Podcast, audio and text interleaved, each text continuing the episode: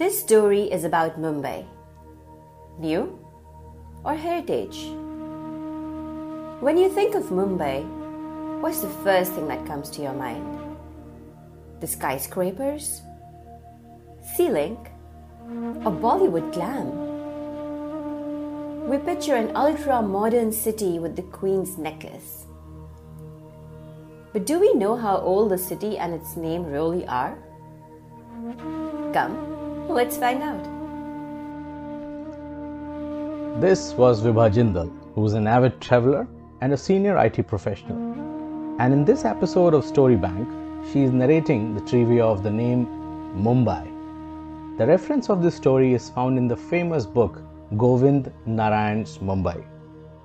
The book also says that a goddess that was created by combining God Vishnu and God Shiva was sent to kill the evil demon Mumbarak, and thus she got her name as Mumba.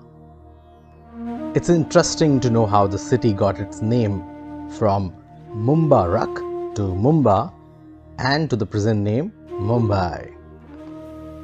The city was referred to as Manbai in the Mirat-e Ahmadi, a historical text in Persian dating back to 1507.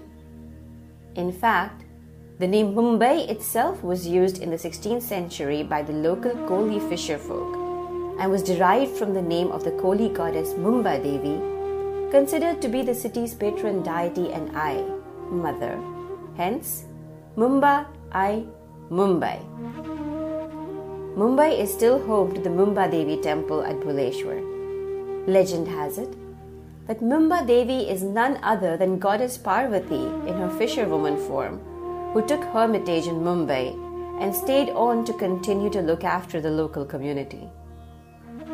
The Devi's blessings are known to bring unparalleled success and wealth. It isn't a wonder then that Mumbai is home to India's biggest celebrities and industrialists, including the Ambani family, who constantly seek her blessings.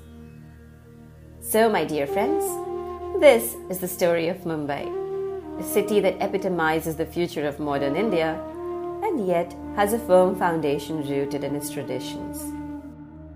If you have read any of such interesting and not so known stories of a city, share it with us, please.